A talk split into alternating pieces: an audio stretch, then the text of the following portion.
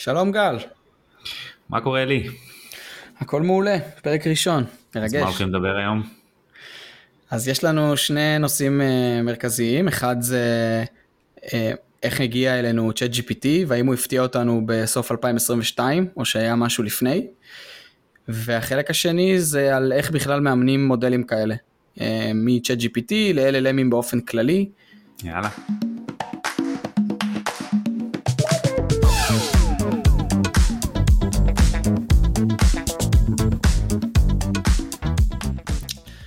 טוב, אז מה, מה זה צ'אט GPT? מאיפה זה הגיע אלינו? אז אולי לפני שנצלול לצ'אט GPT, אולי שווה לדבר על אה, large language model. מה זה בכלל large language model, או מה זה language model? מה זה מודל שפה? מודל שפה הוא מודל שמאומן לחזות את המילה הבאה, או אם נרצה להיות יותר מדויקים את הטוקן הבא. ונשאלת השאלה, איך המשימה הזאת עוזרת לנו ולמה כמעט כל מודל היום בעיבוד טקסט מתחיל ממודל שאומן למשימת מידול שפה. אז במאמר הראשון של OpenAI ב-2018, Improving Language Understanding by Generative Pre-Training, בעצם הנובלטי הראשי שהם הציגו שם, זה איך אנחנו לוקחים אה, מודל ג'נרטיבי במהות שלו, כי הוא בעצם ממודע להיות אה, מודל שפה, בעצם לג'נרט את הטוקן הבא כל פעם, ואנחנו משתמשים בו כפרי-טריין מודל, בשביל לעשות task ים אחרים לגמרי. בעצם הם הראו איך אה, בעזרת תהליך של fine-tuning אנחנו יכולים לקחת קצת דאטה מ-domain ספציפי, למשל sentiment analysis, ולאמן אה, את המודל הזה שהוא pre-trained על מידול שפה, לנצח הרבה benchmark ים אחרים בכלל במשימה שהוא לא אומן עליה. בהמשך מה שהם הראו במאמר השני ב-GPT 2 ב-2018 שאם אנחנו מגדילים את הכמות של הדאטה אנחנו פתאום מקבלים מהמודל הזה יכולות של zero shot. יכולות של zero shot זה אומר שאם אני רוצה שהוא יבצע task שהוא לא ראה ב-training שלו, בתהליך האימון שלו, אני יכול פשוט להביא לו אפס דוגמאות, בגלל זה זה zero shot, והוא עדיין יצליח לבצע את ה-task הזה בצורה כזאת או אחרת. התוצאות שם לא היו מרשימות במיוחד, אבל בהמשך ב-2020 הם הציגו את המאמר של GPT-3 שנקרא large language model of few shot learners. בעצם מה שהם יראו שם זה שאם אנחנו לא רק מגדילים את כמות הדאטה לכמות אסטרונומית, אלא גם מגדילים את כמות הפרמטרים, ובאמת אה, GPT-3 עדיין הוא בין המודלים הכי גדולים שיש היום מבחינת כמות פרמטרים עם 175 ביליון פרמטרים אז אנחנו מקבלים איזשהו סוג של יכולת חדשה שנקראת in context learning. בעצם אנחנו יכולים להשתמש בפרומפט ב-input של המודל בשביל לתת למודל דוגמאות בצורה של few shot learning ו-zero shot learning אז אם ניקח דוגמה אני רוצה שהמודל יתרגם לי משפט מאנגלית לגרמנית ב-zero shot learning הוא בעצם אנחנו פשוט ניתן לו את ה-task. Translate this sentence from English to German. learning אני אתן לו גם דוגמאות. אני אתן לו משפטים באנגלית ומשפטים בגרמנית בפרומפט עצמו. זאת אומרת ה-learning הוא לא באמת תהליך של איזשהו training של המודל הוא נמצא ב-inference בפרומפט מה שאנחנו היום uh, מכירים כפרומפט אנג'ינירינג בעצם הקונספט הזה של few shot learning או zero shot learning היה קיים עוד ממאמרים שמראים איך אפשר לאמן מודלים עם כמות מאוד קטנה של דוגמאות ולשפר אותם. אבל השילוב הזה של in context learning שמאפשר לנו לא לאמן מודל מחדש, לא לעשות איזשהו תהליך של fine-tune ובעצם יהיה לנו עוד גרסה של המודל עם copy אה, של כל הפרמטרים, זה מה שבעצם הפך את השיטה לכל כך appealing. ו-fast forward למה שאנחנו רואים היום שאפליקציות כמו צ'אט GPT מראות יכולות מאוד יפות של zero shot learning אנחנו יכולים לתת לו task ובעצם הוא מבצע את זה ביכולות די מרשימות. המודל יודע לבצע משימות שהוא אפילו לא אומן עליהן מראש בצורה יחסית טובה. אז אולי שווה שנסביר איך קרתה הקפיצה הזאת מ-GPT 3 ל-GPT 3.5 או צ'אט GPT כמו שאנחנו מכירים אותה היום. כן זה ממש היה כאילו הרגע הקסם. שבו יכולת פשוט לרשום משימות ולקבל תשובות ש... make sense ואתה יכול לעשות איתה משהו.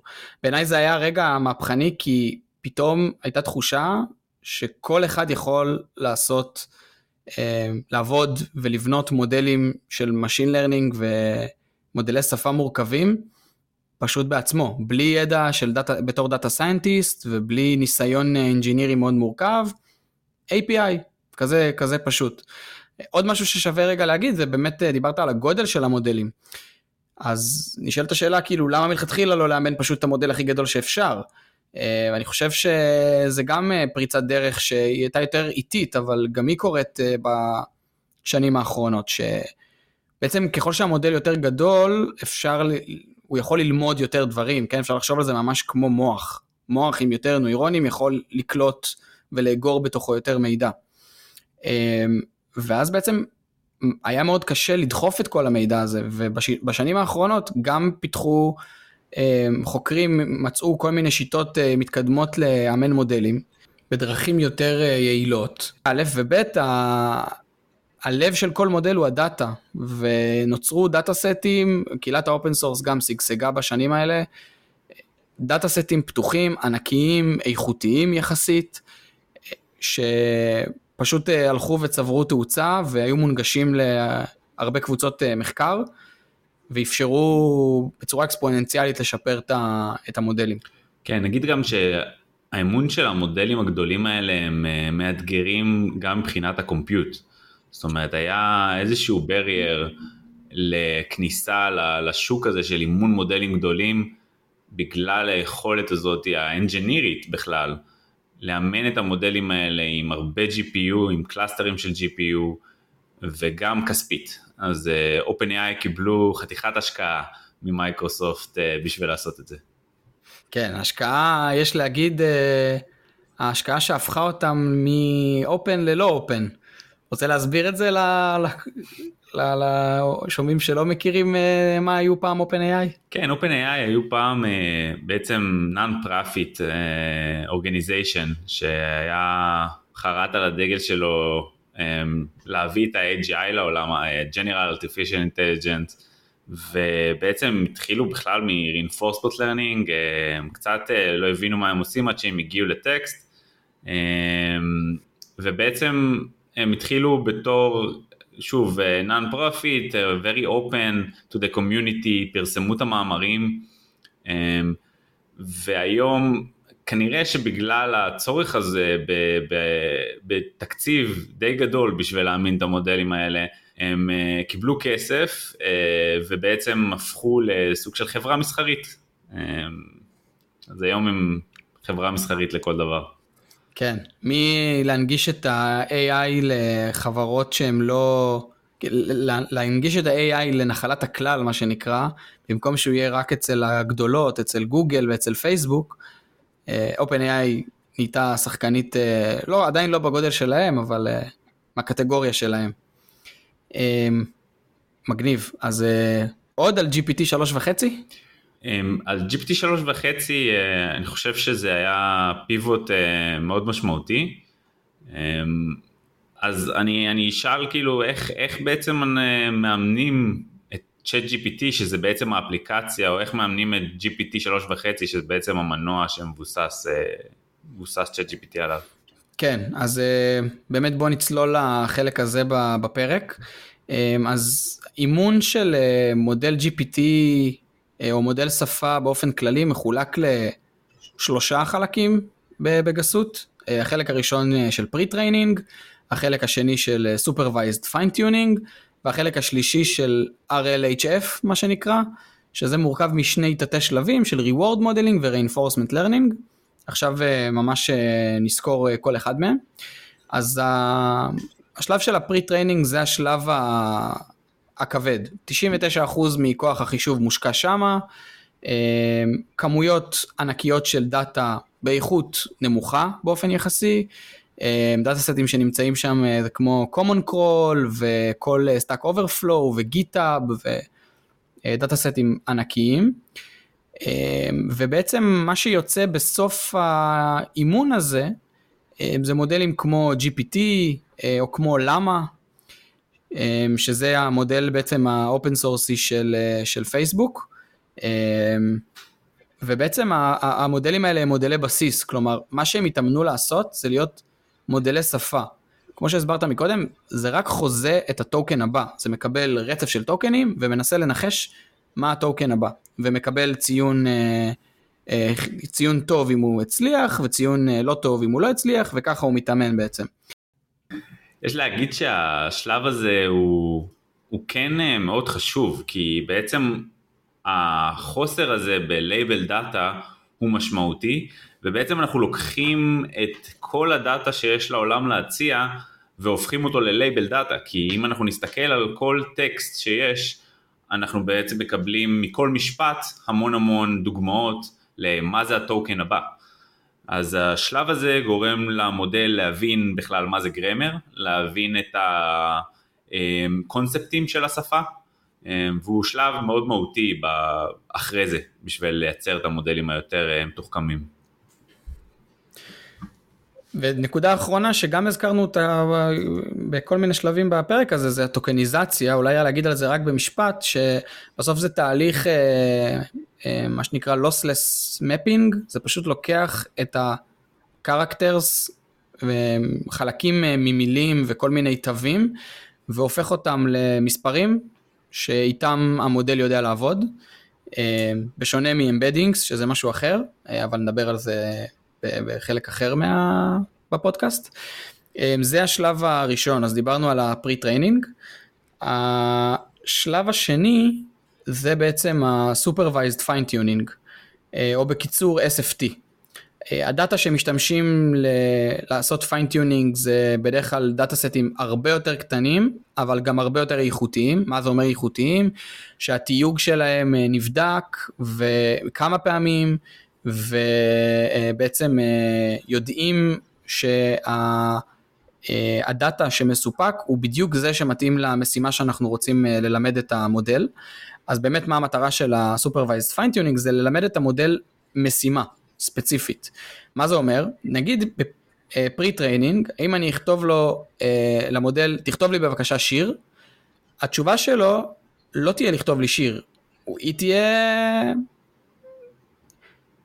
עוד פעם המשפט, תכתוב לי בבקשה שיר, או משהו בסגנון. כן. למה? כי הוא בעצם מתאמן אה, להשלים אה, מסמכים מהאינטרנט. הוא לא יתאמן על לקבל משימות. ואז בשביל זה עושים את ה-supervised fine tuning למשל.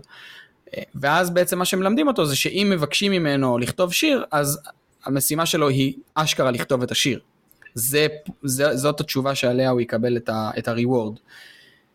ומאימון כזה יוצאים אה, מודלים אה, כמו Instruct GPT, או למשל Guanaco או Vicuna, שזה fine-tuning על למה.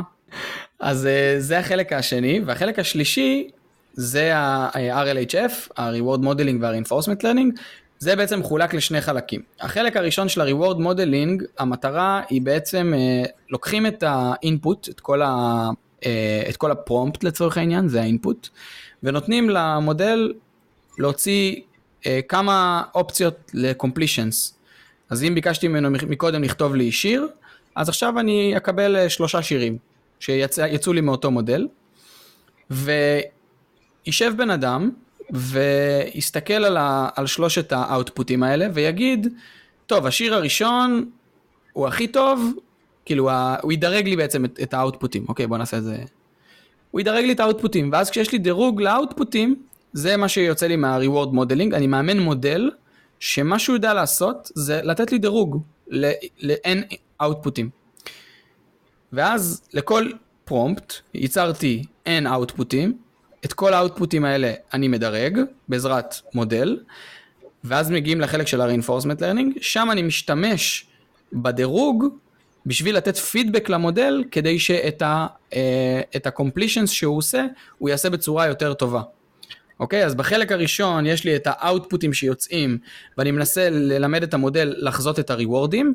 בחלק השני יש לי מודל שיודע להוציא ריוורדים, שאימנתי אותו מקודם, ואחרי שהוא סיים להוציא את ה-reward, אני מנסה לאמן את המודל שמוציא את ה-completions. חזרתי על זה רק כדי לוודא ש... זו נקודה קצת מורכבת, אז uh, לנסות uh, לתאר אותה שוב. כן, אם נשים לב, אה, בשלב של ה-SFT או של ה-Fine-Tuning, אנחנו עדיין מאמנים את זה ברמה של ה-token. זאת אומרת, המודל מקבל את ה... את ה-loss שלו, מקבל בעצם איזשהו סוג של סיגנל חיובי, מתי שהוא מצליח להבין את ה-token הבא. כשאנחנו עוברים ל-reward או ל-reinforcement learning, אנחנו כבר מסתכלים על המשימה כ... נתנו לך task, בוא תראה לנו uh, את ה-output שלך, ובעצם אנחנו נותנים לך reward על כל ה-output as a whole, וזה שונה מלתת uh, reward על token או um, גרנולריות כזאת. כן, עכשיו לחלק ה... הפרקטי סביב הדבר הזה, אז למאזין הממוצע, מה, למה זה צריך לעניין אתכם, או איזה מהחלקים האלה רלוונטיים לכם.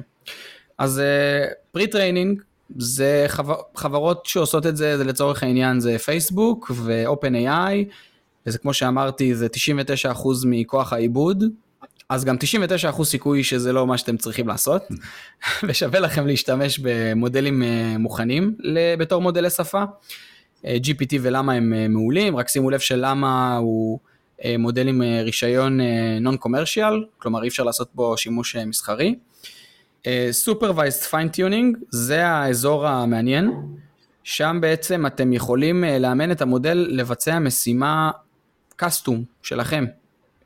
זה יכול להיות משימה של לכתוב קוד, וזה יכול להיות משימה של לדבר ב... באינטונציה, בטון הרלו... של... הייחודי של איך שאתם אוהבים לדבר בצ'אט לצורך העניין. עד לסלנג שאתם רוצים שהוא ישתמש בו, ובעצם אה, אה, זו דרך מאוד טובה ללמד אותו את המשימות שלכם. זו דרך לא טובה ללמד אותו מידע. כלומר, אנחנו לא עושים fine-tuning בשביל להכניס מידע למודל, זה, בשביל זה יש לנו בעצם את ה-prompt עצמו.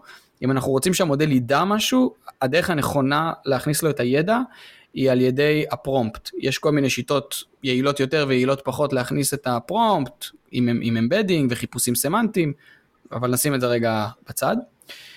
החלק של ה-reinforcement learning שאותו עושים אה, בעיקר ב-open AI אה, ככה משוויצים בחלק הזה שלהם. זה גם חלק מאוד קשה, הוא דורש המון אה, משאבים לתיוג של ה-data. כמו שאמרתי, יש פה תיוג אנושי של,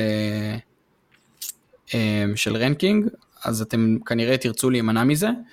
ולסיכום, אתם רוצים לעשות fine-tuning עם, עם, לעשות fine-tuning למודל שפה פופולרי, או לעשות את הפרומפט אינג'ינירינג שלכם בצורה יותר טובה ולהשתמש בשיטות כמו zero shot או few shot על בסיס של אה, מודלים מוכנים. טוב אז דיברנו על uh, איך הכל התחיל, קצת היסטוריה על מה זה GPT, מה, איך הכל התגלגל עד GPT 3 ואיך בעצם מייצרים את uh, ChatGPT, האפליקציה שבעצם המנוע שתחתיה הוא GPT 3.5 ואיך אתם יכולים להשתמש בזה היום.